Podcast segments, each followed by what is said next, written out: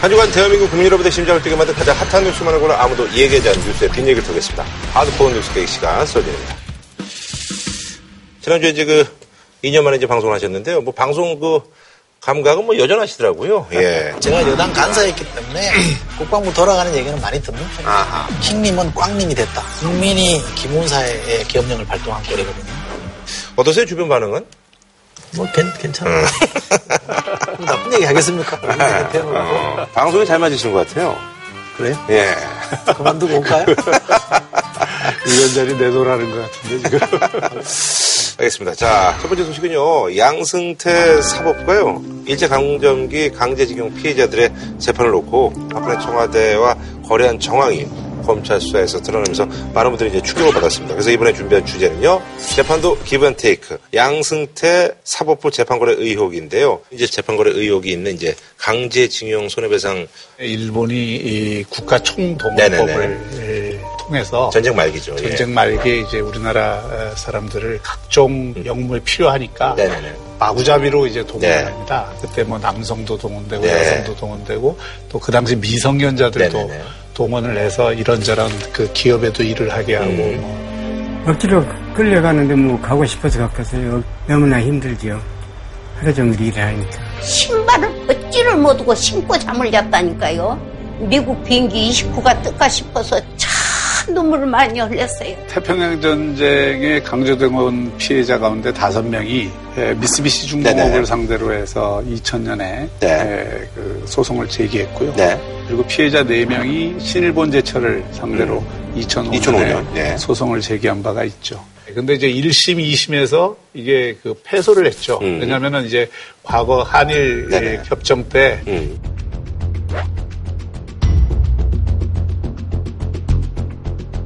이 청구권에 대해서 그것을 다 이 없는 것으로 하고 음. 보상을 에, 받았다라고 하는 근거를 네네. 바탕으로 해서 전부 이게 이제 기각이 음. 됐는데 대법원에서는 그 청구권과는 별개로 2012년 개인이- 5월 있죠. 그렇죠. 예. 2012년 5월에 개인이 피해를 본 것은 에, 보상을 받을 수 있다. 음. 에, 이렇게 해서 파기환송. 파기환송 을 한 것이죠. 네네네. 그래서 이제 2심에서 보상을 하라고 그 결정을 했어요. 음. 이걸 두고 이제 그 일본에서는 이게 왜 다 지나간 일을 다시 네네네. 그 당시 다 해결이 된 건데 이렇게 그래서 이게 다시 대법원에 올라왔는데 네네네. 심의가 필요 없는 에, 것들은 심리 불속행 기각이라 해서 네네네. 그냥 그 자리에서 그걸 기각을 해버리면 확정이 됩니다, 형이.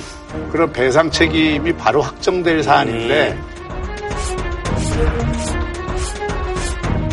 김기춘 전 비서실장이 이제 이 건과 관련돼서 이제 검찰에 소환이 됐는데 어, 여기서 이제 최초로 박근혜 전 대통령의 지시였다라고 어, 얘기를 했다고 합니다. 예. 이것 때문에 이제 뭐 많은 뭐 정치권에 이제 가시거리 뭐 심경 변화가 있는 거냐, 혹은 뭐 검찰에서 이제 움직일 수 없는 증거를 들이댔다 뭐 이런 얘기가 있는데요. 예, 김기춘 음, 전 비서실장이 법조 출신이잖아요. 네네 뭐 그렇죠. 예, 그렇죠, 그렇죠. 예. 네. 청와대와 대법관이 만나서 뭔가를 논의했다. 그리고 이 대법원의 결정에 영향을 미쳤다는 게 음. 얼마나 나쁜 건지는 음, 문제가 될 건지 알았을 것 같아요. 예. 근데 이 양반이 이제 그 어, 부인을 안 하고 있었던 거는 이른바 이 빼박 캔트, 빼도 박도 못하는 증거를 딱 들이대니까. 그거는 뭐 시인 안 할 수가 없었던 사안인 거고 또 그 정도 사안을 대통령이 모르게 자기가 할 수 없는 사안이고 이미 네네네. 이게 시작을 하는 걸 보면 12월 1일 날 이 사람들이 만났는데 비서실장하고 법원행정처장하고 외교부 장관하고 법무장관 만난 거 아니에요?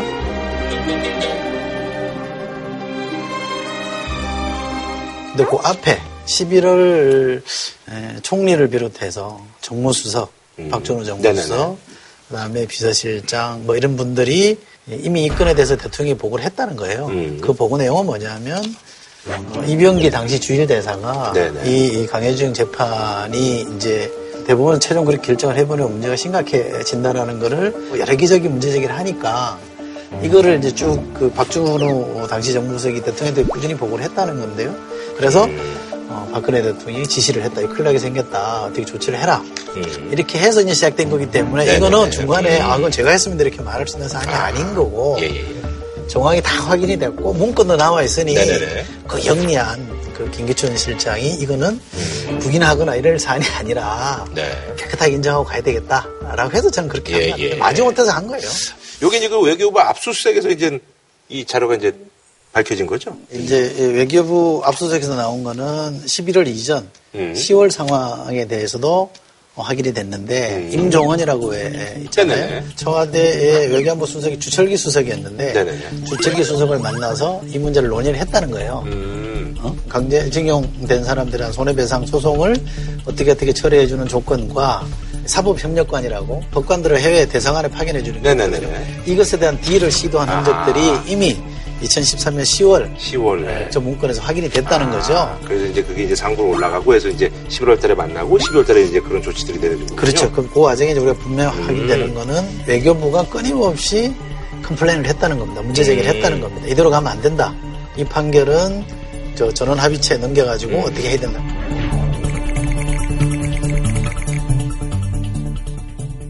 이렇게 시간을 끌으란 얘기죠. 음. 그러니까 외교부가 계속 문제 제기를 했던 겁니다. 아하. 그 이병기 대사 입장에서는 2013년에 이 한일 관계가 별로 안 좋았거든요. 네네네. 위안부 문제나 뭐 이런 그 문제 때문에 안 좋은데 이것까지 겹치면은 한일 관계가 크게 악화될 것을 음. 우려를 해서 이제 정부의 이 그 사법 판결에 대해서 좀 미뤄달라고 음. 이렇게 아마 요청을 한 것 같아요. 저는 오히려 거꾸로 이병기 대사나 당시 그 우리 외교부 장관이나 아, 한국은 상권 분립이 분명히 있는 나라고 민주화가 된 나라서 대통령이라고 하더라도 사법부에 함부로 영향을 못 미친다. 당신네 나라에서도 뭐 대법원에 무슨 총리가 얘기를 한다고 그게 들어주냐.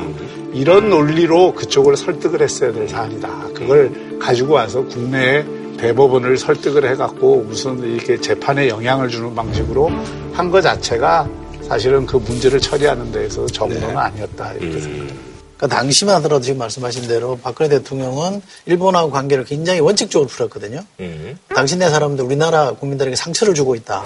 역사 인식에 대해서 좀 퇴행적인 이런 그 어, 발언을 하는 그 일부 지도자들 때문에 한국 국민들은 계속해서 상처를 받고 있습니다. 일본에서 그런 문제 제기를 한다고 대사가 연락을 하니까 실장보야 만나서 어떻게 좀 정리를 해줘라. 이게 이게 표리 부동 아니에요. 겉으로는 강경한 것처럼 보이는데 속으로는 일본 눈치 보면서 걔들이 원하는 걸다 들어주자 이렇게 가버린 거 아닙니까?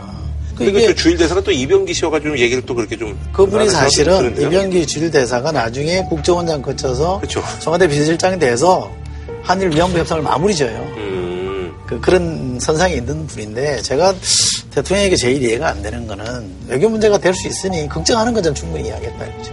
그럼 이 문제를 어떻게 재판에 영향을 끼칠 게 아니라 한일 관계에서 어떻게 풀어볼 수 있는 여지가 없는지를 자꾸 따졌어야 되는데 본인은 일본에다 대놓고 공개적으로 우리 국민에게 상처 주고 있다 이렇게 얘기하면서 재판에 대해서는 강제징용된 사람들 그냥 좋았다가 만세 불렀던 사람들을 다시 응거놓은 거 아니에요. 그럼 이- 이런 이런 표리 부동이 어디 있습니까?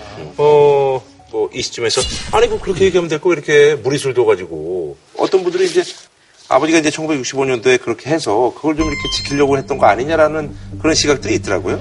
그 대통령한테 보고를 했을 때 이러이러한 문제로 정리된 건데 이게 다시 뒤집어지는 거. 그런 식으로 이게 뒤집어지면 선대의 어떤 누가 되는 것일 수 있다 이런 식으로라도 또 대통령께 보고를 해서 설득의 한 측면으로. 그렇죠 어. 그렇게 했을 가능성이 있고요. 예. 근데 이제 이 과정에서 나타나는 거는 역시 에, 김병준 위원장이 얘기하는 국가주의적인 발상이 여기서도 좀 나타난다고 생각을 해요. 음. 그러니까 이게 민주화된 조건하에서 사법부에 대해서 영향력을 네. 행사하는 것을 굉장히 금기시되어 있는 상황인데 그런 부분에 대해서 이제 고도의 통치행위는 그런 사법부까지도 지휘할 수 있다라고 하는 발상. 음. 에, 이 발상이 대통령이나 대통령 비서실장이나 아하. 에, 그 범주에서 사고를 하고 행동을 한 것이라고 봐야죠. 예.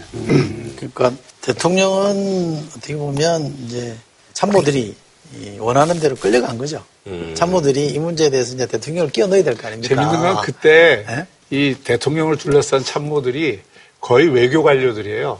음. 정무수석도 외교관 출신이고 또 그리고 이병기 대사도 뭐 정통 외교관 음. 출신이고 아, 윤병세 장관 등등 해서 이게 이 한일 관계를 풀어야 된다는 시각이 앞장선 사람들이라고 봐야죠. 그러니까 제가 이제 말씀드리고 싶은 것은 음, 이, 이 대법원을 움직이려면 사실은 비서실장 권력 갖고는 안 되거든요. 음. 대통령이 나서야 이제 풀리는 문제거든요. 음. 대법원장이 국가서열로도 보면 넘버설이 아닙니까? 네네네. 뭐 대통령이 대법원장한테 뭔가 얘기를 하는 걸로 가야 이게 음. 결과를 바꿀 수 있는 사라는 거는 이 사람들이 판단을 했겠죠. 네네네. 그러면 박근혜 대통령을 어떻게 여기에 인발부를 시킬 거냐, 음. 적극적으로 나서게 할 거냐, 한일협정 가지고 대통령을 설득했을 가능성이 있죠. 근데 그것부터 시작해서 이런 것들이 다 사실은 역사적으로 부정당하게 생겼다. 이렇게 아마 음. 겁을 줬겠죠. 그러면 대통령이, 어, 그거 큰일 나지? 그렇게 하면 안 되지라고 어떻게 지시를 한 겁니다. 그래서 나름 아킬레스건이네요. 그쪽 그 지시를 딱 받아내가지고 이제 움직였다라는 게 하나 확인이 된 거고.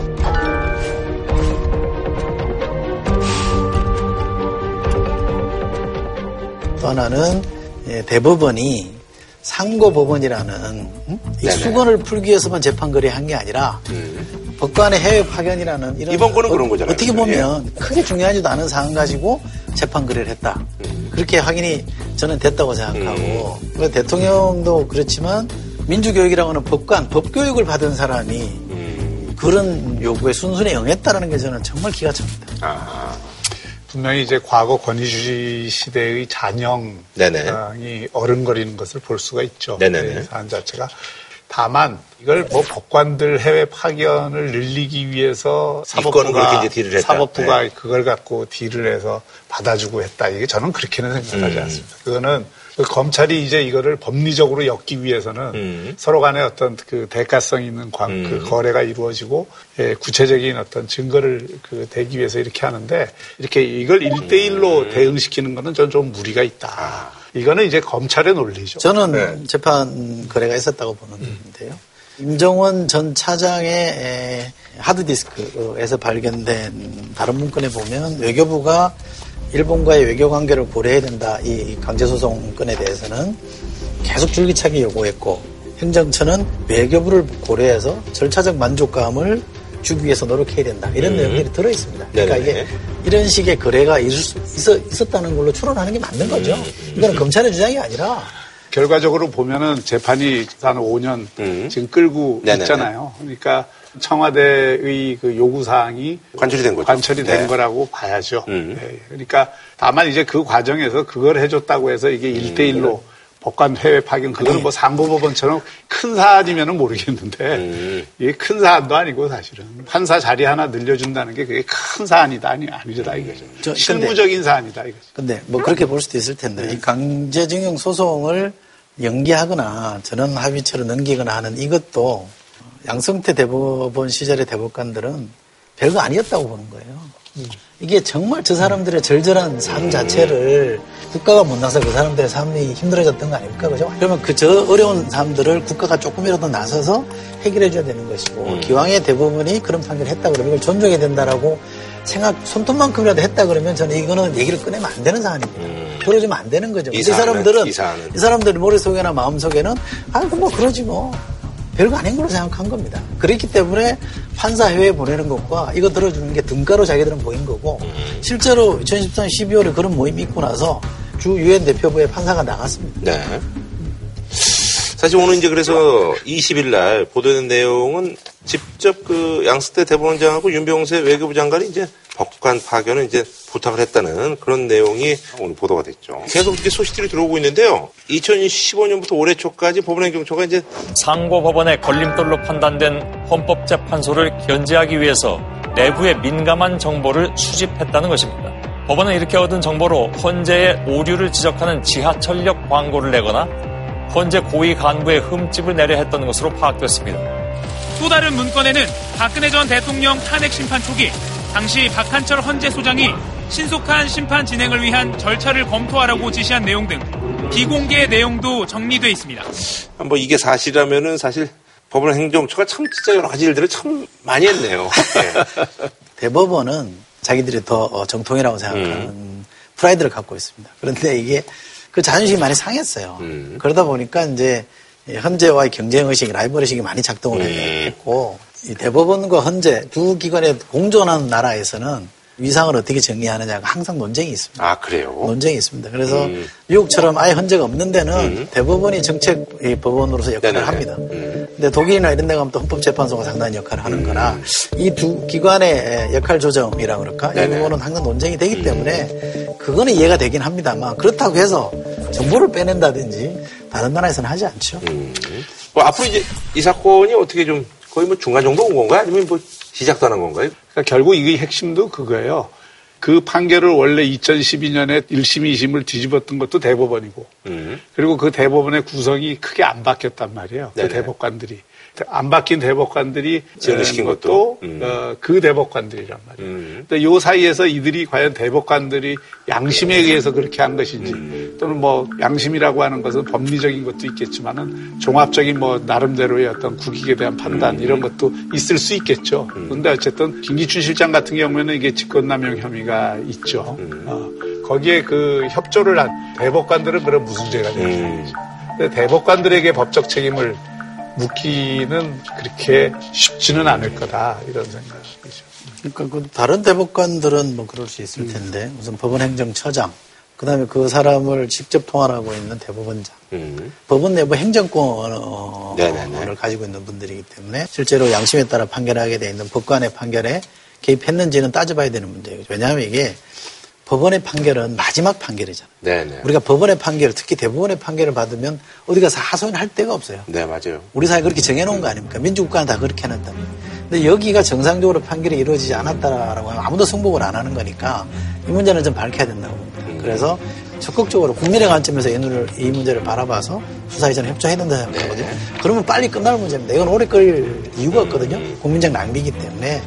그러나 이 정도에서 적당히 듣고 가자라는 건 저는 마땅치 않습니다. 그건 온당치 않습니다. 네. 자, 한 줄평으로 좀 마무리 해주실래요? 김건모 노래가 생각나네요. 잘못된 만남. 그 보건행정처 문건 보면 대법원장을 CJ라고 써놨습니다. 아, 뭐의 그래요? 학자일까요? 영문과 나오셨잖아요. 대법원장이요? 어, 뭐예요, 그러면? 칩 네. 자 대법원장을 칩 자스티스라고 그게? 근거 있는 용어인지 모르겠는데 하여간 CJ라고 써놨어요. 어. CHIEF라는 칩이 아니라 예. 칩, 싼, 싸구려 어. 판사가 된 것 같다. 네. 그 CJ가 아닌가 싶어요. 예. 알겠습니다.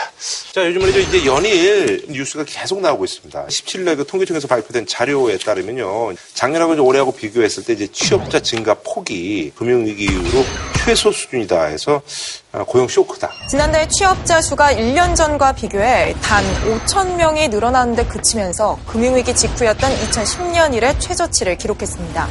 취업자 증가폭이 6개월 전엔 30만 명대, 한 달 전만 해도 10만 명대였으니 가히 쇼크라고 할 만합니다.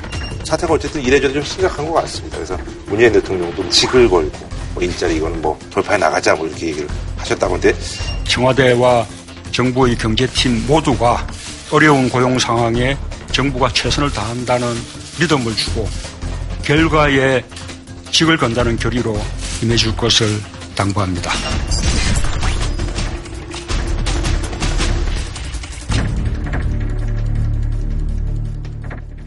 이게 뭐 심각한 건 맞는 거죠? 심각하죠. 네. 고용 쇼크, 뭐 고용 재앙 이런 표현을 써도 저는 뭐 과언이 아니다라고 네네네. 생각하고요. 우선 저도 집권 여당의 일원이기 때문에 네네네. 이런 결과를 내놓게 된 데 대해서는 좀 죄송하다는 말씀을 먼저 음. 드리고 싶고요. 어, 다만 이제 진단을 제대로 해야 음, 바른 그쵸, 처방이 그쵸. 나올 수 있기 때문에 크게 보면 네 가지에 주목하십니다. 음. 첫째는 지금 말씀하신 대로 취업자 수에 한 5천 명 증가하는 걸로 넣어. 근데 매년 해마다 이렇게 그 일자리라는 건 늘게 돼 있나요? 성장이 되면 고용이 그쵸. 되는 게 당연하고요. 성장이 이제 어쨌든 간에 조금씩은 되니까. 고용 통계라는 거는 네네. 금년 7월 통계만 작년 7월이랑 비교를 하거든요. 그렇죠. 네. 5천 명 늘어나는 음. 거라는 거죠. 보통 뭐 많이 늘어날 때는 30만 명 이상 그러니까요. 늘어나기 때문에 예. 박근혜 정부 2년 차 바로 요 7월 달에 50만 명이 늘었어요. 그런데 지금 이번에 5천 명이 는 거니까 음, 그게 얼마나 큰 차이고 심각한지를 알 수가 있죠. 음. 또 하나는 40대가 네, 40대 많이. 줄었다는 예. 겁니다. 14만 7천 정도가 음, 줄었습니다. 특히 40대가. 네. 그 다음에 업종으로 보면 제조업이 많이 줄었습니다. 음, 예. 그 다음에 이제 이런 뭐 자영업이 음. 많이 줄었는데 고용이 있는 직원을 쓰는 자영업은 늘어났고요. 음, 사람을 쓰지 않은 뭐 혼자 하든지 뭐 무급으로 이렇게 가족들 데리고 하는 이런 경우에는 줄었습니다. 접었다는 얘기잖아요, 이제. 그렇죠. 접는 사람들도 많이 있고 많이 줄었다는 거죠. 이번에 5천 명밖에 안 늘었다는 건 글로벌 금융위기가 왔을 때 한 달이 딱 그한 그정 만명 정도 음. 는 적이 있어요. 그거 이거 최악이에요. 음. 근데 지금은 경제 위기 상황이 아니잖아요. 그렇죠. 우리가 제일 깊숙이 연관이 돼 있는 미국 경제나 일본 경제가 지금 거의 네, 완전 호황이라고 고용 그러고, 예. 상태이고 중국도 나쁘지 않고요. 그러니까 우리나라만 지금 이렇게 일자리가 음. 폭삭 꺼진다는 것은 물론 구조적인 요인들이 있죠. 어, 고용 없는 성장의 효과도 있는 거고 또 자영업 부분이 우리나라가 워낙 그. 구조적으로 좀 비대한. 것도 예. 쌓여 있는 거죠. 그래서 그 문제는 정부가 있는 이유는 그런 문제들을 구조적인 잘해라. 감안해서 음. 정책을 써야 되는 건데 네네네. 지금 잔불이 막 일어나고 있는데 이불로 이렇게 덮어서 꺼야 될 상황에 거기에 기름을 부은 꼴이 됐다 이거죠. 음. 상황에 어울리지 않는 어떤 이념에 의해서 추동되는 정책들은 의도하지 않은 사악한 결과를 음. 가져오기가 대단히 쉽다는 거죠. 그걸 이거 이번에 현실적으로 보여준 거죠. 음. 저는 뭐 우리 교수님이 실타를 해도 충분히 음. 들을 만한 사정이 있다고 생각합니다. 그런데 멀쩡히 가던 경제를 엉뚱한 생각을 해서 말아먹었냐, 음. 망쳐놨냐, 저는 그건 아니라고 생각합니다. 예를 들면 서비스 고용이 감소하는 거는 중국 관광객이 안 들기 때문에 그런 거거든요. 급격하게 줄었단 말이죠. 근데 이렇게 된 거는 지난 정부 때 사드 파동 때문에 이미 막혔던 걸 조금씩 풀고 있는데 그게 제대로 안 풀리기 때문에 그런 거잖아요. 중국이 아직 안 풀어준 거죠. 그 다음에 제조업이 부진하다는 것의 핵심은 조선 같은 네네네. 데 우리가 지금 다 아, 네. 아, 무너진 거 아닙니까? 그 여진들이 지금 이어지고 있는 거고 철강도 마찬가지입니다. 음. 지금 제조업 부분에 이렇게 일자리가 준 거는 그런 어떤 그 몇몇 제조업의 그 어려운 상황도 구조조정, 있지만 예. 보다 중요한 것은 그 기업이 투자를 안 하고 있는 거예요. 설비 투자가 이미 6.6%가 줄었잖아요, 지금. 투자를 안 하는 이유는 뭐예요? 경제 심리가 위축돼 있어서 그렇거든요. 그러니까 중소기업 같은 경우 웬만한 기업들 같은 경우는 지금 해외로 다 나가려고 하죠. 창원이나 울산이나 이런 그 공단이 많은 지역을 현장을 보고 실제로 제조업이 왜 빠지고 있는가를 판단을 해야 되는데 그 판단이 안 돼 있고 아까 우리 이철희 의원 말씀하셨듯이 진단이 정확해야 해법이 음. 제대로 나오는 거예요. 엔진이 결함이 있는데 지금 미션만 손본다고 되는 게 아니잖아요. 그런데 총상의 반창고를 뿌리고 아주 비싼 반창고를 붙이고 있다고요. 54조 원을 지금 일자리 정책으로 작년 금년에 썼잖아요. 이걸 일자리에 다 쏟았는데도 일자리가 안 늘었다? 이거 변명의 여지가 없는 거죠. 저는 음, 그렇게 호되게 혼나도 어, 뭐 그럴 만하다고 저는 생각합니다. 어, 그런데 일부에서 자꾸 얘기하는 것처럼 이게 최저임금을 올려서 이렇게 됐다. 네. 아, 뭐 최저임금이라는 게 임금을 주는 돈이 올라가면 부담이 되는 건 당연한 거죠. 주는 사람 입장에서는 당연히 부담이 되는 네. 거죠. 근데 지금 그 정도의 인상을 가지고 충격을 흡수할 수 있는 정도의 장치가 있느냐 없느냐를 따지는 게 저는 핵심이라고 보는데 저는 그 장치는 했다고 보는 거고요. 그 다음에 핵심은 뭐냐면 인구 구조가 지금 변화하고 있습니다. 음. 저출산 고령화의 효과가 지금 계속 나타나기 시작하고 있는 거고 인구가 계속 줄어들고 있습니다. 그러니까 취업자 수라는 거는 인구가 유입이 돼야 수가 늘어날 거 아닙니까? 근데 취업자 수는 많이 줄었잖아요. 근데 고용률은 거의 안 움직였어요. 그거는 정말 잘못된 정보를 갖고 있는 거예요. 우리나라 인구가 지금 취업 연령이 되는 지금 2018년이면 1998년 정도 태어난 사람들부터 취업 연령이 오잖아요. 네네네. 그때만 하더라도 65만 명이 태어났어요. 인구가 확 준 거는 2005년부터 줄어요. 그러니까 앞으로 인구가 그런 식으로 된다는 거는 이해가 돼요. 그게 지금 현실이 아니라고요. 지금은 아직도 이그 아니 2017년 하반기부터 줄고 있어요. 그러니까 줄고 있다 하더라도 통계로 나와 있어요. 그, 제가 뭐 그게 만드는 미치는 통계가 그게 아니라 미치는 영향을 아니, 들이대는 거는 유입이 그- 줄어들었잖아요. 아니, 그러니까 유, 유입이 줄어들어봤자 얼마나 줄어들었겠어요. 20만, 30만 이 준 거를 그 거기에 그 들이대는 게 제가 보기에는 그 진단을 제대로 못하고 있다는 거예요. 이 진단을 제대로 하려면 핵심이 뭐냐면 어떤 나라 노동시장이든 생산성을 초과한 무리한 임금 인상을 추구하면 노동시장이 교란되게 돼 있어요. 최저임금을 단계적으로 속도를 조절해가면서 쭉 올리는 거에 누가 뭐라 그러겠어요. 2년간에 30%가 올랐잖아요. 합치면. 그러면 그런 어떤 상황에서는 노동시장이 교란되게 돼 있는 거죠. 최저임금 인상의 효과라고 말씀을 하시는데 아직 이게 어느 정도 어, 어, 얼마만큼의 영향을 줬는지에 대해서는 아직 확인이 안 되는 거 아닙니까? 그런데 이번 통계에서 나와 있는 것 중에 하나가 고용이 있는 자영업은 7만 2천 명이 늘었습니다. 근데 고용이 없는 자영업자는 10만 명 감소했습니다. 고용이 있는 쪽은 최저임금의 부담을 느끼는 자영업자들이에요. 직원이 있으니까 돈을 더 줘야 되잖아요. 근데 이게 늘었단 말이에요. 이건 뭐냐 이거죠. 그러면 이거는 우리가 무조건 정책은 최저임금 인상, 사람은 장하성, 노선으로 보면 소득주도 성장. 이 세 개가 뭐 만하게 그려낸 것처럼 얘기하는데 그거야말로 저는 인용공세라고 생각합니다. 음. 우리가 정책 패러다임을 지금 바꾸고 있는데 효과가 나는데 시간이 좀 걸리는 건 맞죠. 그럼에도 불구하고 우리 정부가 느슨하게 대응했다. 미온적으로 대응했다. 지적처는 맞다고 생각합니다. 그러나 저는 방향은 맞다. 소득주도 성장 혁신 성장 저는 공정 경제가 맞다고 생각합니다. 이 세 바퀴론이 저는 맞다고 생각하고요. 지난 정부 때 한 경제 정책이 대한민국을 살렸냐? 제가 이거를 묻고 싶은 게 이런 겁니다. 보수 정부 9년 경제가 홀홀 날아다녔는데 문재인 정부 들어와서 이게 망가진 거냐? 그거 아니잖아요. 정부를 책임진 사람은 현재의 그 정부에 대해서 할 일을 잘하고 잘하면 아니, 되는. 거지. 그럼요. 자기가 지금 문제를 만들어 놓고 과거 정부 책임을 돌리는 건 이거 진짜 무책임하고 비겁한 일이에요. 아, 책임을 갖고, 않습니다. 그거 갖고 전 논쟁하고 싶은 생각은 없고 지금 혁신 경제나 이게 공정 경제하고 소득 주도 성장을 세 바퀴론으로 하겠다고 그랬는데 소득 주도 성장이라고 하는 것은 현재 우리 현실하고는 안 맞아요. 그 소득 주도 성장의 가장 기본적인 논리가 뭐예요? 복지를 확대하고 임금을 덜 받는 분들에게 임금을 더 주면 그분들이 소비를 해서 내수가 확대되고 내수가 확대돼서 경제가 성장한다는 논리 아니에요. 내수가 확대됐습니까? 내수가 줄었어요. 지금 수출 때문에 지금 버티고 있고 임금이 낮은 근로자들이 소득이 올라갔어요? 올라가지 않았어요. 그러니까 지금 일자리 자금이라고 해갖고 국민 세금을 엄청나게 퍼붓는데 54조 원의 돈들이 제대로 어디로 흘러갔고 이게 과연 일자리를 창출하는데 도움이 됐느냐 이거부터 먼저 판단을 해놓고 그 다음에 처방을 하라 이거죠. 근데 지금 정책에게는 문제가 없고 이 시간이 해결해 줄 것이다 이런 방식으로 문제를 바라보면 그거는 절대 해결할 방법이 없죠. 그 문재인 정부가 작년 5월에 임기를 시작한 거 아닙니까, 그죠? 통상적으로 어, 지- 이쯤에서 뭔가 이제 막 등, 등장하기 시작하는 정도 아닙니까, 그죠? 근데 그 지점에서 좋아지기보다는 나빠지는 징후가 더 나왔으니 좀 정신 차려라, 더 좀 심각하게 좀 고민을 해봐라 하는 지적은 좀 맞다고 생각합니다.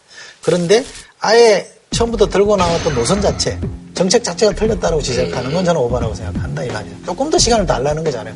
많이 달라는 거 아닙니다. 청와대 일자리 수석이 한 얘기도 연말 연초까지만 조금 봐주십시 하는 얘기예요. 음, 그리고 돈이 어디로 가는지 우리가 좀 준비가 좀 부족했다고 얘기하는 이런 겁니다. 일자리 안정자금 3조 원을 배정을 했는데 편의점 같은데 사장님이 알바를 써야 되잖아요. 일자리 안정자금을 받으면 4대 보험을 해줘야 된단 말이죠. 알바생들이 싫어하는 거예요. 자기한테 받는 돈이 주는 거니까. 그렇죠. 네. 보험료로 떼나가는 게 있기 네네네. 때문에. 그래서 꺼린다는 거예요. 그런 것들에 대한 준비가 난 부족했다라는 점은 지적한다. 그거에 대해서 난 충분히 반성하고 이런 걸 바로 잡는 노력을 그 해야 단순히 되는데 그 준비 부족이 아니라 3조 원의 경우에는 쓰지 않아야 될 돈을 쓰고 있다. 아니죠. 그거 써야 됩니다. 아니 누가 임금을 국민들을 세금으로 보전을 해줘요. 그 발상 자체가 소득주도 성장론이 그런 부분들을 반성해야 된다. 이게 시장을 활력을 불러일으켜 갖고 거기서 일자리를 창출을 하고 거기서 임금이 생산성에 맞게끔 오르도록 하고 그런 틀이 유지되고 확장되도록 지원을 해주는 정책을 써야지 정부가 기계적으로 임금을 크게 올려놓고 여기에서 문제가 생기니까 그걸 국민들 세금으로 막겠다? 아니 그게 막아집니까? 아니, 저- 안 막아지지. 저는 동의가 안 되는데요. 이런 질문 들어요. 그럼 IMF 나서 은행들이 망했을 때, 기업들이 망했을 때, 세금 안 망했어요 지금? 아니, 망했어요? 은행 부없이 망했잖아요. 그러니까 돈안 아니, 넣었어요. 지금 망했냐고. 아니, 기업들이 부실화됐을 때 돈 안 넣었어요. 지금 망해갖고 지금 긴급 자금을 아, 게 아니잖아요. 미국의 멀쩡한 임금을 올려갖고 아니, 멀쩡한 그 임금이 아니죠. 올려다가 그걸 무리하게 올린 거를 메꿔주려고 국민들의 세금을 퍼는 거지. 무리한 게 아니고 최저 임금이 지금 생계비 생계 걱정하는 사람들이 있다 이 말이에요. 그러니까 올린 거 아닙니까? 세금을 투입하는 것에 대해서 시비 거는데 뭐 저는 그럴 수 있다고 봅니다.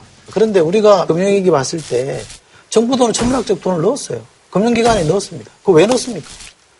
아 그러면 부자들이나 기업들한테 돈 넣는 거는 투자고 소비인들한테 없는 사람한테 돈, 돈 해서 보전해 주는 거는 낭비입니까? 그렇게 보면 안 되죠. 저는 그런 관점에 대해서는 손톱만큼도 동의 안 하고요.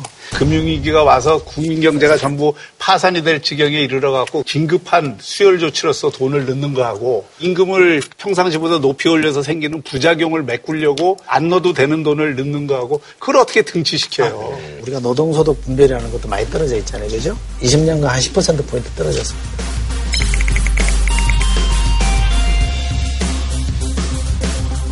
그러니까 우리가 지금 체- 세계 최장시간 노동을 하고 있지 않습니까?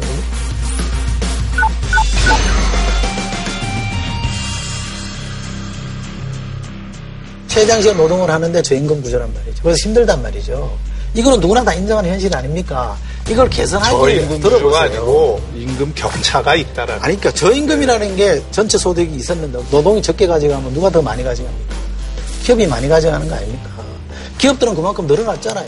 그런데 이게 안 내려오니까 이 사람들이 힘드니까 우선 이 사람들의 힘든 삶에 대해서는 어느 정도 조치를 구제를 해줘야 되는 게 필요한 거죠. 문제는 쌓아놓고 있는 이 대기업들, 제기업들의 이 돈이 중소기업으로 내려오게 만드는 이 정책이 뭐냐라고 묻는 것에 대해서는 저는 성실하게 답변해야 될 필요가 있다고 생각합니다만 없는 사람들 힘든 사람에 대해서 뭔가 도움을 주는 것이 국가가 할 일이 아니다라고 생각하는 것 자체는 아니, 누가 그런 되는 얘기를 해요. 아니 그거 아니면 뭡니까? 보수든 진보든 없는 사람들, 특히 어려운 사람들을 국가가 도와줘야 된다. 이거에서는 차이가 없는 거예요. 차이가, 있죠. 없고. 왜 보수, 차이가 없어요? 보수는 부자 편들을 줘요. 아, 그거는 그거야말로 이념적인 아니 보수가 부자. 편들을 주서민 편들입니까? 지금까지 보수와 진보 정부 가리지 않고 복지 예산이 늘었어요, 줄었어요. 계속 늘어왔고 그 추세는 전혀 변함이 없었어요. 그런 말이죠. 아니 근데 이제 사실은 이제 요즘 그래서 두 분의 이름이 같이 항상 오르더라고요. 장하성, 김동연에서.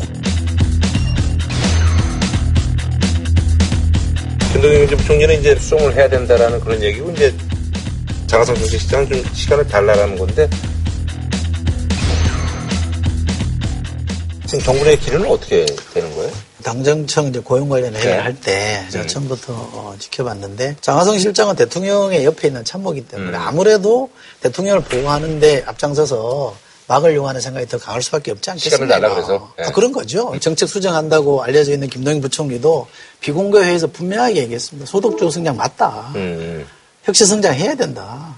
공정 경제로 가야 된다 얘기 다 했습니다. 근데 거기에 뭘 대해서? 거기는 이- 아니 우리가 어떤 정책을 쓰면 현장에서 정책을 집행했다가 피드백을 시켜야 될 거 아니에요. 현장과 네. 괴리가 되는 부분은 바로, 바로 수정하고 교정해야죠. 그 그건 당연한 겁니다. 뭐 소득주도 성장을 정권 초기부터 강조를 해왔으니까 그 간판을 내리기는 쉽지 않겠죠. 음. 아, 그런데 저소득층의 소득을 늘려줘야 된다. 이거 반대하는 사람이 누가 있어요?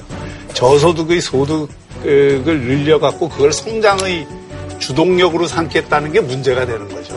저는 이게 그대로 멈춰라 게임이 있잖아요. 애들 그 하는데. 네네네. 그대로 멈춰라 하면 의자를 찾아가야 되는데 의자 수가 모자라. 그러니까 많은 사람들이 그 의자를 못 찾고 배제가 되는데 의자는 제한시키는 정책을 써놓고 사람들로 하여금은 의자에 앉도록 만드니까 그 중에 많은 사람들이 떨려나가고 있는 거 아니에요. 정부의 정책은 의자를 늘리는 정책을 써야 된다. 그 많은 아이들이 다 의자에 앉을 수 있도록 하는 정책을 써야지. 그런데 의자 수를 제한하는 정책을 쓰니까 그게 바로 뭐냐면 생산성을 과도하게 넘치는 임금 인상을 하면 그게 경제에 큰 부담을 줄 거다. 이건 제 얘기가 아니라 OECD가 한국 정부에 주는 권고. 그러니까 아니에요. OECD도 급격한 최저임금 인상이 부담이 될 수 있다는 지적을 했죠. 그걸 부정하자는 얘기는 아니고요. 소득 주도 성장이라는 거는 저는 간단하다고 생각합니다. 지금 말씀하신 비유는 이게 의자를 늘리는 겁니다. 우리가 아이로 같은데 국제구에서는 임금주도 성장이라는 게 있잖아요. 그죠? 그게 우리나라로 들어오니까 소득주도 성장이 됐는데 왜 이게 임금이 소득이라는 걸로 바뀌었냐. 자영업자 비중이 너무 크기 때문에 그럽니다. 임금만 따지면 자영업자가 감당이 안 되니까. 그래서 우리가 소득이라는 개념을 저는 바꿨다고 알고 있는 거고요. 소득주도 성장이라는 거는 총수요를 늘려서 이것이 다시 경제 성장으로 이어지게 만드는 거 아닙니까? 수요를 늘려서 어? 경제 성장으로 이끌어내자는 거는 케인잔의 기본적인 합의 아니? 복지국가가 지금 그거 아닙니까? 전 세계 어떤 나라, 나라들을 비교해 보면 사회에 낮은 분들이 소득이 보장된 나라일수록 튼튼한 경제를 구가하고 있는 거 그걸? 반대하지 않는다니까요. 아니 그러니까 그걸 지금 반대하지 그거예요. 잘 보시면 그거니까. 잘 보시면 그거니까. 문제는 집행 과정에서 생기는 부작용이나 문제점에 대해서 지적하는 거 같이 의논해서 고치자 이거예요. 그러나 근본적으로 당신은 생각 자체가 틀렸다라고 지적하는 건 좀 맞지 않다. 그건 생각. 생각 자체가 틀렸다는 게 아니고 지옥으로 가는 길은 선의로 포장돼 있다니까요.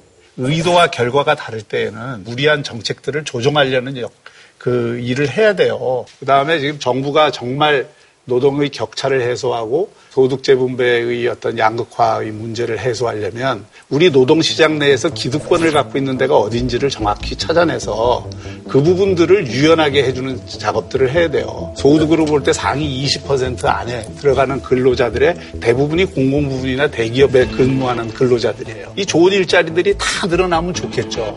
근데 이 좋은 일자리는 점점점 쭈그러들고 있다. 의자 수가 줄고 있다고. 왜?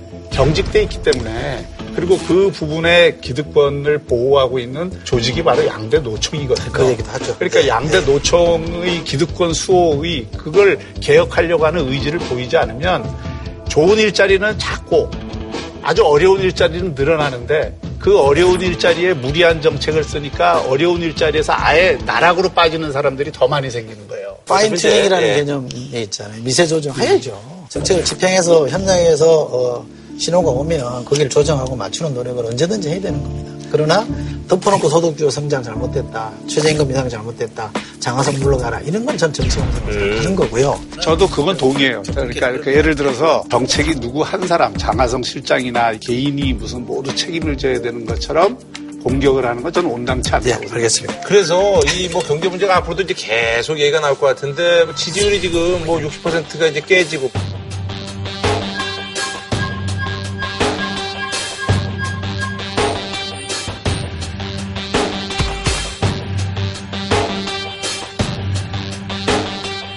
경제 때문에 이제 58%까지 이제 떨어졌다고 봐도 되는 거죠? 그럼요. 예. 네, 그래서 우리 삶의 현장에서 먹고 사는 문제가 제일 중요한 것 그렇죠. 여기에 예. 답을 못 내는 어떤 정치 세력도 저는 음. 버티지 못한다고 생각합니다. 문재인 대통령 지지율이 떨어지는 거는 지금부터는 이제 성과에 대해서 네네네. 국민들이 묻기 시작했기 때문에 그 성과에 대해서 만족스러운 답을 못 얻는 국민들이 점점 늘고 있는 거예요.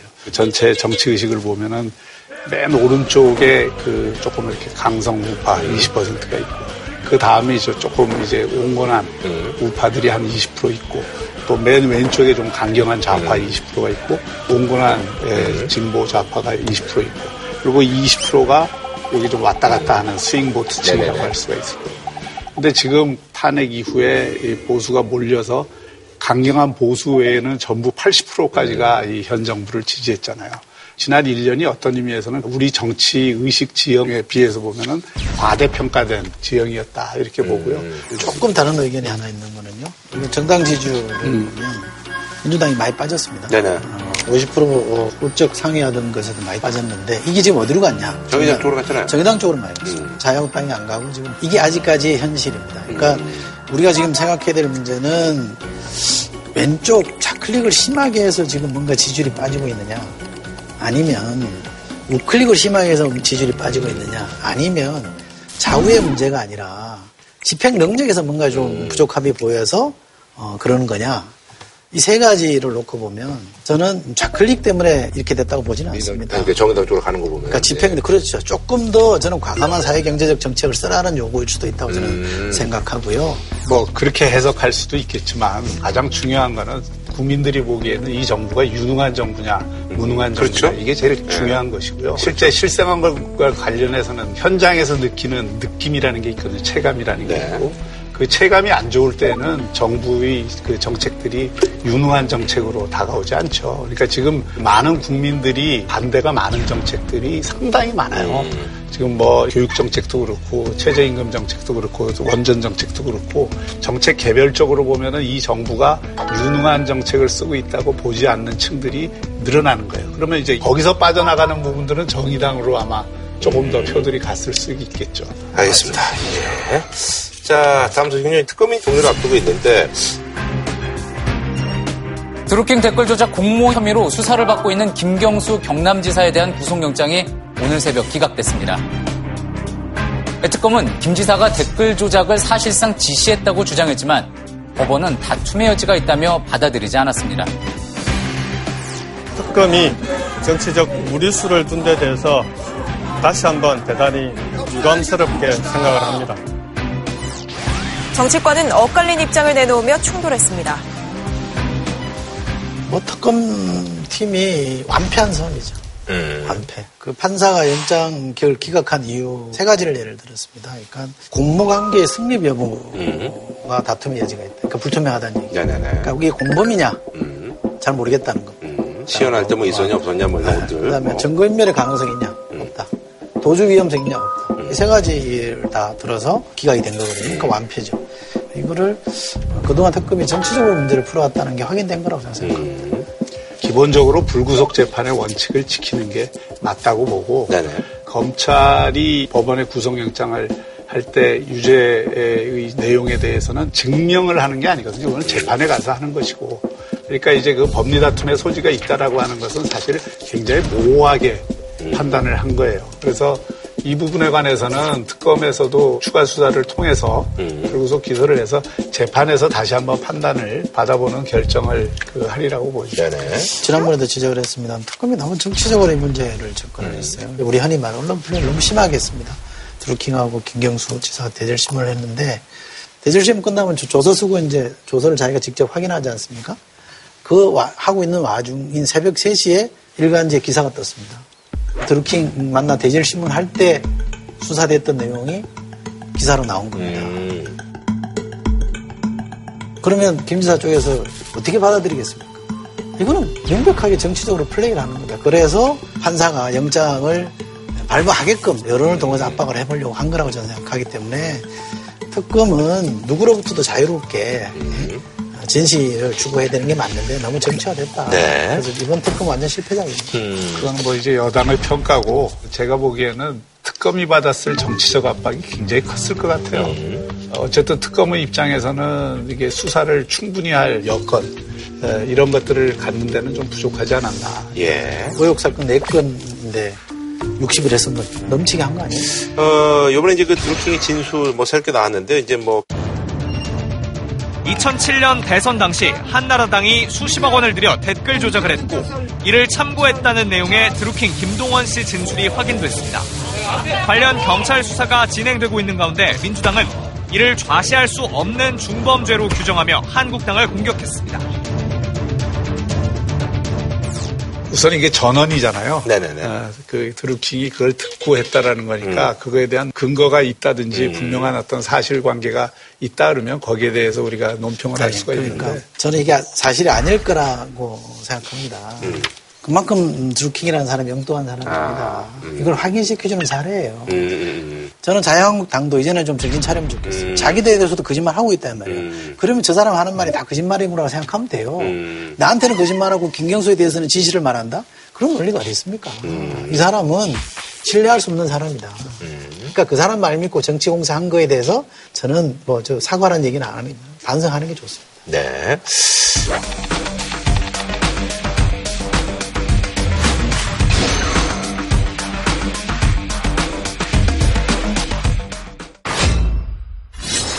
자, 다음 소식은요. 이제 독일의 명처로 불리던 BMW 차량 일부 모델에서 잇따라 화재가 발생합니다.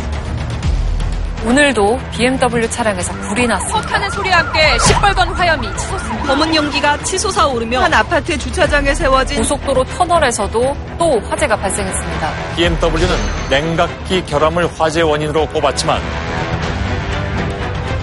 소비자들 불안과 분노는 가시지 않고 있습니다. 또 일부 차주들은 집단 소송을 냈습니다. 이번에 준비한 주제 BMW 왜 그래요?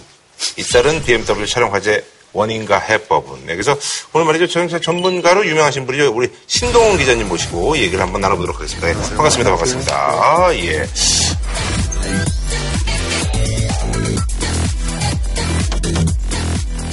일상생활에서 공포가 있나 봐요. 그래서 어, 일부 아파트에서 혹은 뭐 주차장에서는 이제 BMW 출입 금지. 그래서 뭐 사는 사람이 BMW 갖고 있는데 차가 저쪽에다 대고 뭐 이래가지고 어, 그럴 정도로 많은 분들이 이제 굉장히 두려워하고 있습니다. 예. 국토부에 확인해서 왔거든요. 그 리콜 관련 화재 건수가 국토부는 38대랍니다. 음. 아, 네. 소방방재청 BMW 화재 차량 건수는 81건. 네. 그 모든 건이 이번 리콜 건과 상관 있는 화재는 아니고요. 뭐 사고 때문에 화재가 발생하는 경우도 있을 거고 방화 때문에 화재가 발생하는 경우도. 있고. 그래서 지금 말이죠. BMW사가 리콜을 네, 어, 시작을 했습니다. 그래서 리콜이 확정된 차종이 이제 42개 차종 대수로 따지면 이제 10만 6천여 대인데 520D라는 차종이 우리나라에서 인기가 너무 많아서 전 세계에서 가장 많이 팔리는 나라예요. 아하. 그래서 대수가 많은데 이게 아주 뭐 사상 최대 규모죠? 네. 어, 수입차 리콜 중에서는 사상 최대 규모가 맞습니다. 뭐 지난번에 그 폭스바겐도 이 정도까지는 아니었잖아요. 네, 이 정도까지는 아니었죠. 음. 근데 사실 화재 때문에 리콜이 일어난 것 중에서 뭐 세계적으로 볼 때도 가장 많은 대수는 아닙니다. 음. 이 경우는 국내 10만 대, 유럽에서 30여만 대니까 약 40만 대 정도가 되는데 음. 그러니까 지금 현재 리콜되고 있는 차종 중에 120만 대가 세계적으로 리콜되고 있는 경우가 있거든요. 세계 최대 규모는 아니고요. 국내에서는 최다 규모가 맞습니다. 이 BMW 하면은 원래 튼튼하기로 그러니까요. 유명한 거 아니에요? 안전성이 제일 그 음. 브랜드고. 네, 그 리콜이라는 거는 결함을 발견했을 네. 때 이제 우리가 음. 수리하겠습니다라고 해서 실시하는 것이기 때문에 리콜 대수가 화재의 대수와 그렇죠. 비례하진 않습니다. 비례하진 않죠. 그러니까 음. 아니 근데 이제 궁금한 게 우리나라에서 왜 BMW 520D가 왜 이렇게 인기 있는 거예요? 그러니까 520D가 독일보다 많이 팔리고요. 음, 그러니까요. 그 이유가 예전에 BMW 5 시리즈라고 하면 고급 차여서 일반인들이 그렇죠. 탈수 없는 차였거든요. 맞아요. 예. 근데 520D라는 차종은 연비가 상당히 좋아요. 우리나라 사람들은 차체가 큰 차를 좋아하는데 음. 차체 크기도 커서 예전 같으면 뭐 그랜저 가격으로 살 수 있는 차는 수입차로 가면 아반떼 사이즈 정도가 돼야 살 수 있었는데 네네네. 이 차는 그랜저급의 크기가 나오면서도 가격적으로 약간만 더 보태면 살 수 있거든요.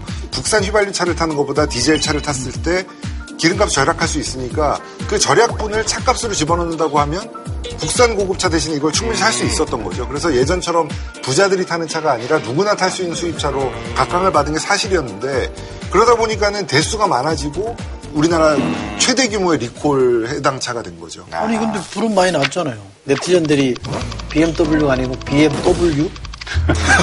더블 이렇게 붙여서 네, 변형했을 정도로 지금 사람들이 그렇게 생각하잖아요. 아니에요? 어, 그런데 이게 우리나라 BMW 차종이 지금 등록된 대수가 39만 대 가까이 됩니다. 근데 그 중에서 지금 불난 대수가 38대잖아요. 음. 퍼센티지로 봐서 그렇게 많이 난다고 볼 수는 없습니다. 네. 그리고 또 한 가지는 저는 지금 이제 이렇게 얘기하면 BMW 편드냐라고 얘기를 하실 텐데. 아, 그런 얘기들도 있더라고, 네, 뭐, 네, 보도들도. 뭐, BMW 뭐 불나냐, 그래서 뭐, 현대차도 불나고, 뭐, 그런 보도들도 있더라고요.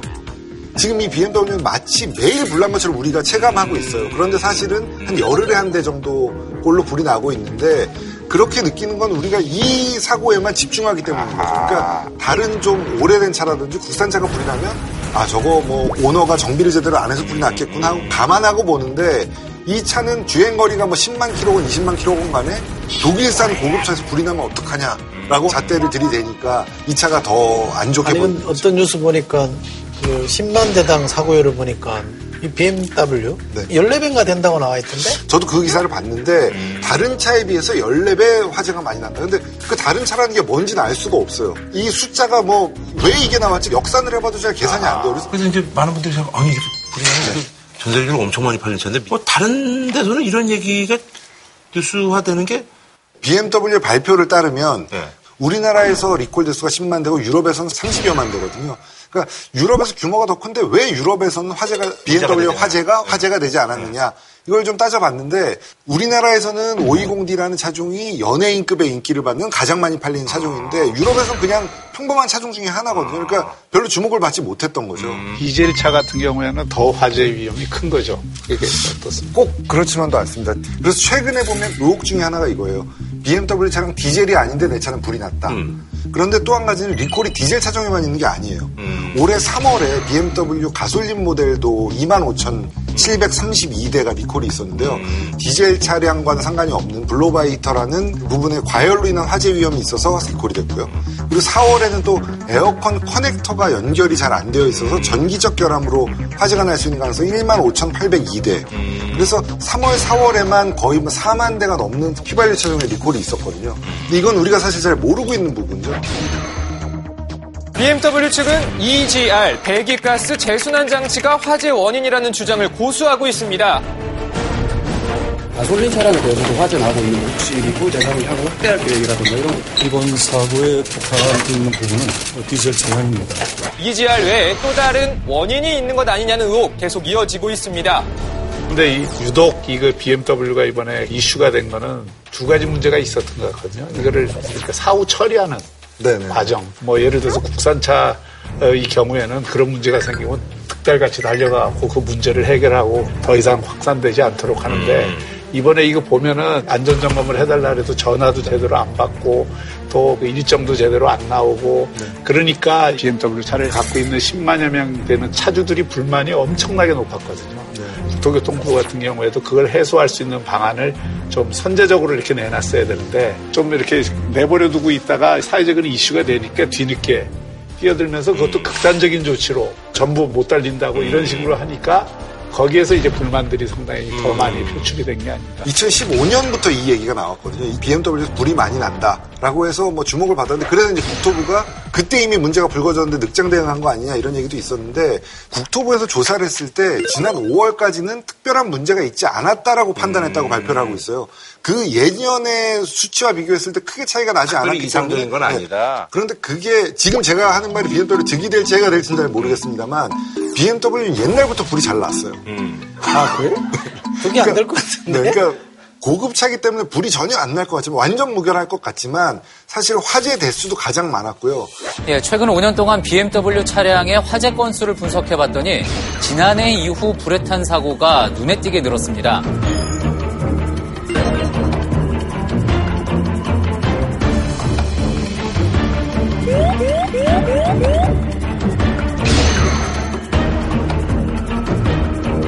그 화재 중에 기계나 전기적 결함으로 인한 화재 비율도 상당히 높았어요. BMW 맞네. BMW 맞아. 그럼 그 얘기는 맞는 얘기네. 자동차가 원래 그렇게 불이 많이 나는 거예요? 우리 상식적으로는 좀 잘 이해가 안 되잖아요. 그리고 이게 네. 안전과 관련해서 가장 중요한 생활 기기인데 이게 여기에서 불이 그렇게 자주 나면 불안해서 어떻게 자동차 탈 수 있겠어요? 일단 하루에 10건 이상 매년 나고 있고요. 올해 대수로 하루에 보면- 10건 이상. 네, 맞습니다. 올해만 보면 2018년 7월까지 자동차 화재가 2,696건 있었습니다. 그래서 월 평균 385건의 화재가 발생하거든요. 근데 이 안에는 이제 뭐 차량 사고로 인해서 불난 것도 있고 네, 것도 있고 있고 뭐. 뭐 정비 미숙도 있고 여러 가지 요인들이 있는데요. 절반 정도가 전기적, 기계적 요인으로 생긴 불입니다. 그러니까, 그러니까 무슨 얘기냐면 BMW가 지금 80건 다 그 기계적 전기적 결함이라고 해도 80건 제외하고 1,400건 이상의 불이 올해만 났다는 거죠. 그럼 이게 BMW만의 문제가 아니네. 모든 차들이 불이 난다는 거 아니에요? 그러니까 BMW만 불난다라고 말할 수 있는 건 아니라는 거죠. 그러니까 우리가 BMW에만 집중하고 있는 사이에 1,400여 건의 불이 나고 있다는 얘기거든요. 그러니까 저는 이게 BMW에만 집중하는 게 과연 안전을 위한 것인가에 대해서는 좀 의문이 있어요. 많은 분들이 또 궁금해하시는 게 요즘 보도도 가끔 되더라고 막 에쿠스에서 불나고 현대차도 역시 마찬가지로 불나는 어떤 신고라든지 이런 것들이 많이 들어온다는 얘기잖아요. 현대자동차 측은 정비를 받으면서 일어난 사고라며 차량 결함은 아니라고 주장했습니다. 화재에 관한 리콜이 생각보다 많습니다. 올해 6월에 카니발 21만 2,186대가 에어컨 배수 결함으로 인한 전기적 화재 결함으로 리콜이 됐어요. 그리고 지난해 12월 말에는 NF 소나타와 TG 그랜저 91만 대가 리콜이 됐습니다. 91만 대면 엄청난 대수죠. 예. 우리나라 전체 차량 등록 대수의 4%에 해당되는 숫자거든요. 그리고 2017년 6월에는요. 23만 8천여 대 규모의 강제 리콜이 있었어요. 그러니까 자발적 리콜과 강제 리콜은 좀 다른데 자발적 리콜은 우리가 이런 문제를 발견했으니 리콜하겠다고 자발적으로 하는 것이고 강제 리콜은 국토부에서는 리콜하라고 요구를 한 거죠. 근데 그 리콜 중에도 산타페, 투싼, 소렌토, 카니발, 스포티지의 2만 5,900여 대에 우리가 뭐 아는 뭐 차들이 많네요. 네, 연료 호스 결함으로 화재 발생 가능성이 있었고. 그러니까 이 91만 대의 NF 소나타와 TG 그랜저 그리고 카니발 21만 2천여 대 이 차들의 리콜이 어떻게 진행되는지 우리는 모르거든요. 그런데 국민들은 지나갈 때 BMW 보면 야 저 차 불날 수 있으니까 근처에 가지 말자라고 하지만 100만 대가 넘는 차들이 화재 위험을 가지고 달리고 있는데 이 차들이 불의 위험이 있는지도 모르고 심지어는 오너들도 내 차가 리콜 대상인지 모르는 경우가 많이 있다는 거죠.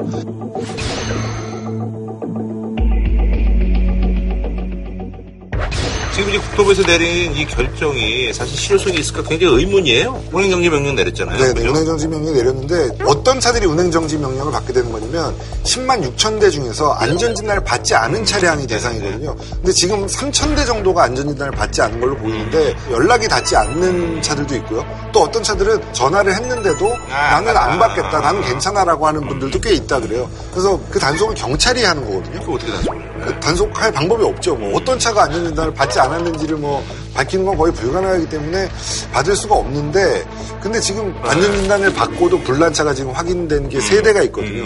리콜을 받았으면 화재 위험이 줄어들어야 되는 건 맞죠. 안전 진단이라는 거는 문제가 발생할 소지가 있느냐를 한번 보겠다는 거거든요. 그래서 안전 진단을 받았다 해서 불이 안 난다는 보장은 없습니다.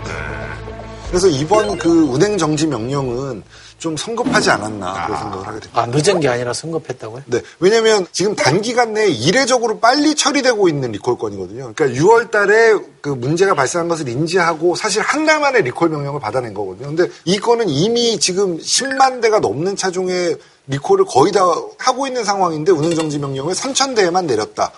업체 측이 부품이 없다며 갑자기 예약을 취소하는가 하면 언제 되는지도 제대로 알려주지 않고 있습니다.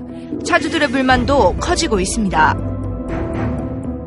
지금 BMW 피해자들이 단체 소송을 BMW 본사를 상대로 걸었거든요.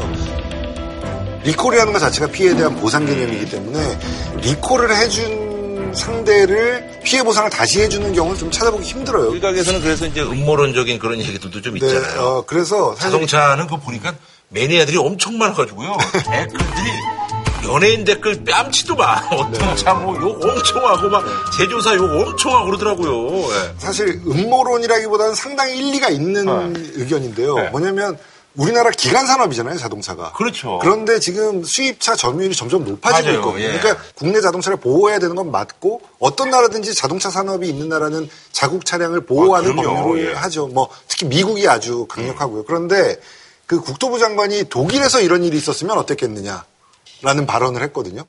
BMW 본사는 여러분의 나라에서 한국산 자동차가 이와 유사한 사고를 발생했을 경우에 어떤 조치를 내렸을지를 상정하고 이와 동일한 수준의 조치를 이행할 의무가 있습니다.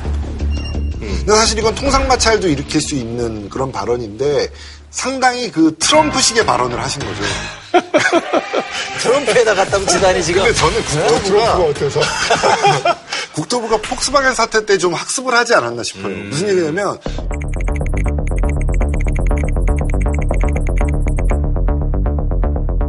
폭스바겐 사태도 사실 냉정하게 따지면 미국에서의 법규를 위반한 것이지 우리나라 법규를 위반하지 않았거든요.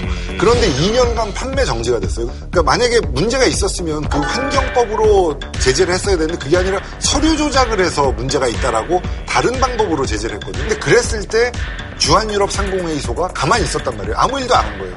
만약에 미국 차였다면 암참은 가만히 있지 않았을 거예요. 암참뿐만 아니라 미국 정치인들까지 나서서 지금 뭐 하자는 거냐라고 반박을 했을 텐데 유럽은 이런 경우에 상당히 가만히 있습니다. 이쪽은 좀 자극해도 돼라고 학습을 한 게 아닌가라는 생각이 좀 들어요. 유럽이 좀 젊잖아요. 네. 미국 자동차 업체 같으면 난리 났을 텐데. 아, 그러면 아예 시도도 못했죠. 지금 정부 자체가 전문성이 없다는 지적도 있고 여러 가지 그게 있잖아요. 국토부에 이 차량 전문가들이 있습니까? 차량 전문가가 몇 명이 있는지는 제가 잘 모르겠는데 국토부에서 해명 자료를 낸 게 좀 약간 읽다 보니까 마음이 짠해지더라고요. 결함 정보에 대한 보고가 월 100만 건이나 되기 때문에 담당 공무원이 뭐 몇 명이 있어도 사실 해결할 수 없는 건수거든요. 그러니까 그 100만 건이나 되는 신고 중에 선택적으로 이제 할 수밖에 없는 거죠. 정부 차원에서 지금 해야 될 가장 중요한 일이 뭐라고 보세요? 국토부가 좀 저는 이번 사건으로 해서 좀 시스템이 바뀌어야 된다고 보는데 그 제가 건의드리고 싶은 건 홈페이지에서 리콜이 난 차들을 확인할 수 있는 시스템을 좀 보기 쉽게 해주셨으면 좋겠다라는 말씀. 알겠습니다. 예, 뭐 한줄 평 좀 부탁드릴까요? 자나깨나 불조심. 꺼진 불도 다시 보자. 네, 이하 동문. 자, 해외에서 들어온 소식인데요. 예. 지난 금요일에 이어서 오늘도 터키 화폐의 가치가 폭락하면서 그 영향이 세계 시장으로 번지는 상황입니다. 현지 시간 10일 트럼프 대통령의 트윗입니다. 터키의 알루미늄 제품의 20%, 철강 제품의 50%의 추가 관세를 물리겠다고 말합니다. 제재 소식이 전해지자 터키 리라화 가치는 폭락했습니다. 10일 달러 대비 리라화 가치는 14% 떨어졌습니다. 터키의 위기는 유럽과 신흥국가로 번지고 있습니다. 그래서 이번에 준비한 주제 터키와 미국의 흔들리는 우정 터키 리라 폭락 사태 여파는 그래서 가장 실생활에 그래서 뭐 터키 버버리 뭐 이래가지고 리라가 폭락하면서 이제 터키에서 명품 제품들을 싸게 살 수 있다라는 것들이 이제 막 검색에 오르고 그러더라고요. 예. 환율 이제 이번에 음. 예, 그 폭락을 하니까 네네네. 국내에서 직구하는 분들 입장에서는 아, 그런 정보를 재빨리 캐치하고 음. 네네네. 접근한 거라고 봐야죠. 예. 그 경향신문 기자가 터키를 직접 가서 이제 현지 취재한 거에 하면 줄을 엄청 섰대요. 어, 근데 방문이래야지 뭐예요. 외국 사람들이 많다 이렇게 아하. 써놨는데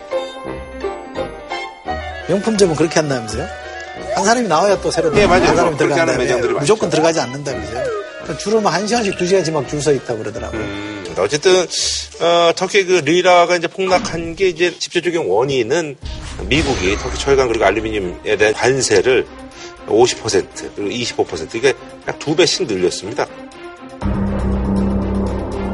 시작은 그 이제 금년 8월 1일 트럼프가 먼저 이제 성공을 하셨습니다. 우리 어릴 때 얘기하면 선방을 음. 때린 거죠. 그러니까 브런선이라는 목사, 목사, 문제의 예. 목사가 브런선인데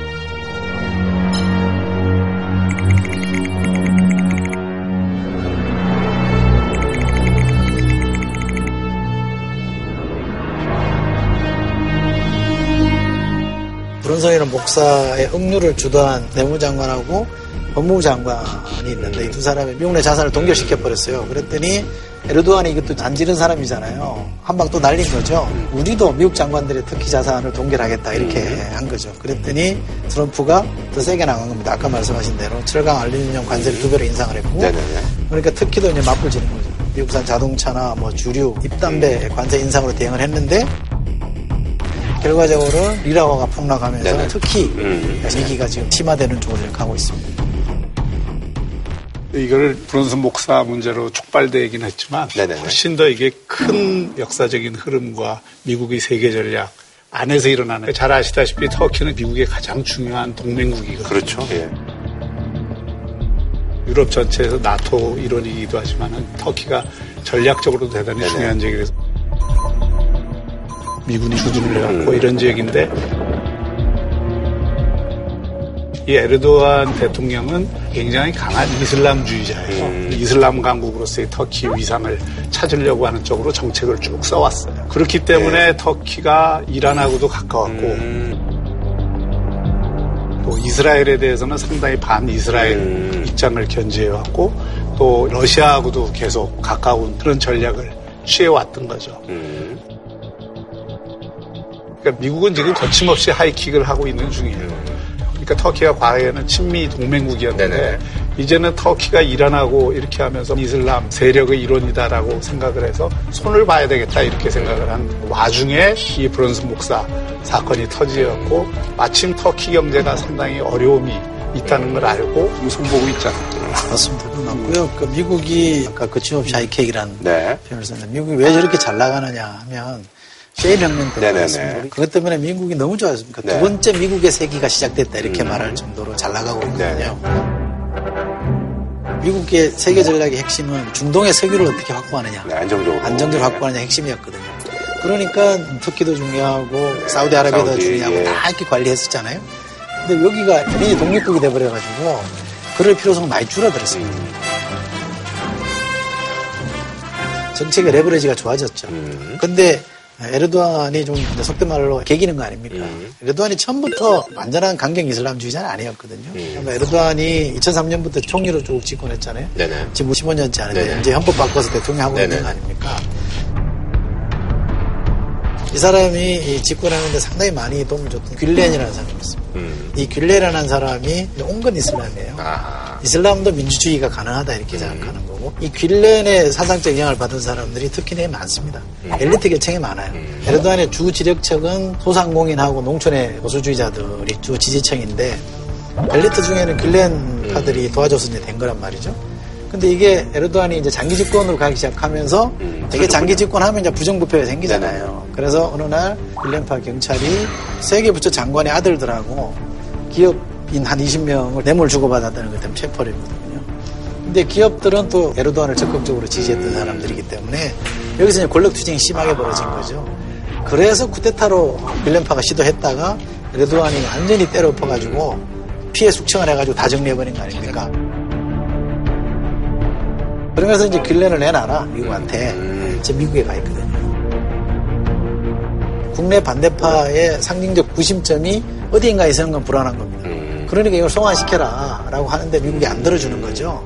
그런 것들도 지금 배경에 깔려 있습니다. 이미 그 지금 말씀하셨지만은 셰일가스가 미국의 세계 전략을 짜는데 굉장히 중요한 요소예요. 네네네. 정말 앞으로 한 300년 에너지를 미국은 확보를 했고 또 옛날에는 미국이 에너지를 비롯해서 다른 나라들하고 자유무역 관계에서 서로 상호 의존성을 높여야 미국도 좋아지는 이런 국면이었다고 네네네. 한다면 이제는 미국 자체로서도 이 힘이 강하기 때문에 손볼 너무 반드시 손보고 간다.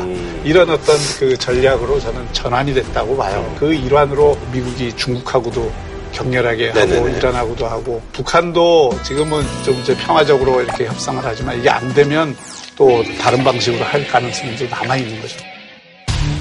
그 터키가 워낙 경제가 안 좋았었어요. 음. 그 부채가 많고 토건공사를 너무 많이 버렸습니다. 그 보스포러스 해협이라고 아주 멋진데 뭐 다리 놓고 뭐 중국하고 좀 비슷하네요. 터널 그러니까. 놓고 뭐 이제 돈이 막 달러가 전 세계에 넘쳐났거든요. 미국이 달러를 풀었잖아요. 예. 네네네. 양적 완화를 해서 막 갖다 쓴 거예요. 그러니까 부채는 엄청 늘어나 버리고. 근데 이게 토목공사라는 게 별로 그게 실효성이 없는 거잖아요. 그렇죠. 뭐 지을 때만 뭐 그런 거지 뭐. 예. 그런데 미국이 돈을 이제 긴축으로 돌아서면서 자본이 이동하기 시작하잖아요. 그러니까 여기가 지금 난리가 난 거예요. 아무리 그래도 저 두 나라가 저렇게 싸울 일이냐. 아무리 그래도 저 두 나라가 저렇게 싸울 일이냐. 그것도 목사 하나 때문에 네네. 싸울 일이냐를 잘 들여다보면 나는 두 고수가 알고 싸운다고 생각해요. 그러니까 음, 에르도안은 경제 위기를 미국과의 싸움으로 면피하려고 하는 거예요. 그러니까 속된 말로 하면 우울했었는데 네. 저것 때문에 이제 우울하다. 뭐 그렇죠. 이렇게 울고 이제- 싶은데 이제 뺨 때리는 사람을 찾은 거예요. 경제 어려운데 반미 감정 막 이렇게 민족주의 감정 일으키면 이게 면피가 되거든요. 근데 이제 에르도안 입장에서는 울고 싶은데 뺨 맞는 건 좋은데 뺨 잘못 맞으면 이 턱도 나가고 이빨도 부러질 예. 고막도 가능성이 나가고 있거든요. 그러는데, 예. 그러니까 지금 국민들을 반미로 이렇게 묶어 세우는 효과는 일시적인 것이고 그러니까 젊은 층이 뭐 이제 그래서 이제 많이 동참한다고 그러더라고. 아이폰 안 쓰고 뭐 삼성 거 쓰자 뭐 그러니까 뭐. 근무기 운동도 하고 음. 그렇게 하면서 이제 내부적으로 결집을 시키는데 이게 한계가 있다는 그렇죠. 거죠. 예. 그런데 트럼프는 또 왜 저러냐. 이 브론슨이라는 목사가 복음주의자거든요. 음. 미국 보수에서 어, 이 복음주의자가 차지하는 위상이 굉장히 큽니다. 폼페이오가 이 브론슨이랑 같은 교단에 있었다는 거 아닙니까? 예. 언론 보도에 하면 전체 인구의 4분의 1 정도 되는데 지난 대선에 한 80%가 트럼프를 지지했다. 그 4분의 1 중에서. 그렇죠. 근데 이 브런선이라는 사람이 2016년에 구금됐거든요. 한 2년 지나면서 복음주의자들 교회에서 너무 유명한 사람이 됐어요. 하나의 상징화돼 버린 거예요. 이 복음주의자를 11월에 있는 중간선거에 결집시키기 위해서 이 브런선이라는 목사를 이용하고 있습니다. 이용하고 있다는 혐의가 확실한 이유는 뭐냐면 터키에 구금되어 있는 미국인이 한 20몇 명 있대요. 여긴 쳐다보지도 않습니다. 어, 모르지 이제 보로스 목사만. 이 목사만 쳐다보고 쟁점화 시키고 있는 걸 보면 정치적 프로젝트인 건 분명한 거죠. 그러니까 이게 터키 경제 자체가 굉장히 취약한 구조예요. 에르도안이 장기 집권을 할 수 있었던 이유는 외자를 끌어들여다가 경제 성장을 계속 해왔던 거거든요. 한 10년. 근데 지금은 이제 그게 한계에 이르는 거죠. 지금 그 터키의 외채가 4,557억 달러인데 이게 GDP의 55% 수준이에요. 터키 리라가 더 폭락을 하면 이게 감당이 안 되는 거거든요. 그러니까 칼자루는 역시 미국이 지고 있다. 근데 사실 이제 미국 입장에서는 뭐 터키를 또 버릴 수가 없는 게 터키가 워낙 이제 지정학적으로 중요하잖아요. 에르도안이 결국 안보 가지고 이제 딜을 하자 그럴 겁니다. 그래서 뭐 예를 들면 뭐 지금은 이제 새로운 동맹국을 찾겠다 뭐 이런 정도로 중국한테도 얘기하는데 좀 그러고 있고 그런데. 마땅치 않아요. 음. 중국도 지금 미국한테 얻어맞아가지고 지금 뭐 그쵸. 좀 힘을 못 쓰고 있죠. 이란도 뭐 지금 미국이 막 쪼고 있는 데이기 때문에 힘이 별로 없는 데거든요. 그래서 좀 버티다가 우리 나토 탈퇴한다라든지 뭐 이런 식의 협박을 통해서 풀어보려고 할 테고 협박은 안 통할 것 같아요, 저는. 그러니까 일타삼피죠 트럼프 입장에서 보면. 지금 제일 우려하는 거는 이란 제재망이 뚫리는 것을 제일 우려하는데 네네. 그게 터키가 뒷문을 열어주는 예, 이런 것에 대해서 봉쇄하는 효과가 있고 그다음에 작년에 미국이 이스라엘 대사관을 예루살렘으로 옮긴다. 테라비브에서 이제 예, 예루살렘으로 그. 그것 때문에 제일 반기를 든 게 터키거든요. 터키가 이 반이스라엘주의의 성공에서는 이런 것에 대해서도 그럼 복음주의 입장에서는 특히 되게 중요한 경고하는 일이기 거고, 때문에 예. 경고하는 것도 있고 또 하나는 터키가 미국에 의존해서 안보를 하다가 러시아의 그 미사일 체계를 네네네. 들여오고 하면서 그게 사실은 이스라엘을 겨냥한 것이기도 음. 하거든요. 그래서 또 러시아 관계에 대해서도 이 그 한번 제동을 걸려고 하는 일타 삼피의 전략이고 에르도안 입장에서는 어떤 명분을 잡아서라도 후퇴할 수밖에 없는 음. 그런 어떤 상황이라고 봅니다. 어, 근데 사실 이제 중국하고 이제 무역 전쟁 벌일 때도 그렇고 사실 이제 중국은 지금 뭐 주식시장도 많이 빠지고 해서 조만간 뭐 뵙게 될 것이다 이런 얘기가 있는데 이거에 대해서는 어떻게? 중국이 베이다이 회의에서 원로들하고 시진핑이 회의를 네. 했잖아요. 근데 예측은 뭐 나오진 100기를 않았지만. 들 것이다라고 했는데 또 벌쌍전 쪽으로 뭐 얘기가 나오고 그러더라고요. 아니 겉으로는 명분을 아. 그 중국의 입장에서 자존심이 있는데 뭐 백기 든다는 그런 걸 하겠어요.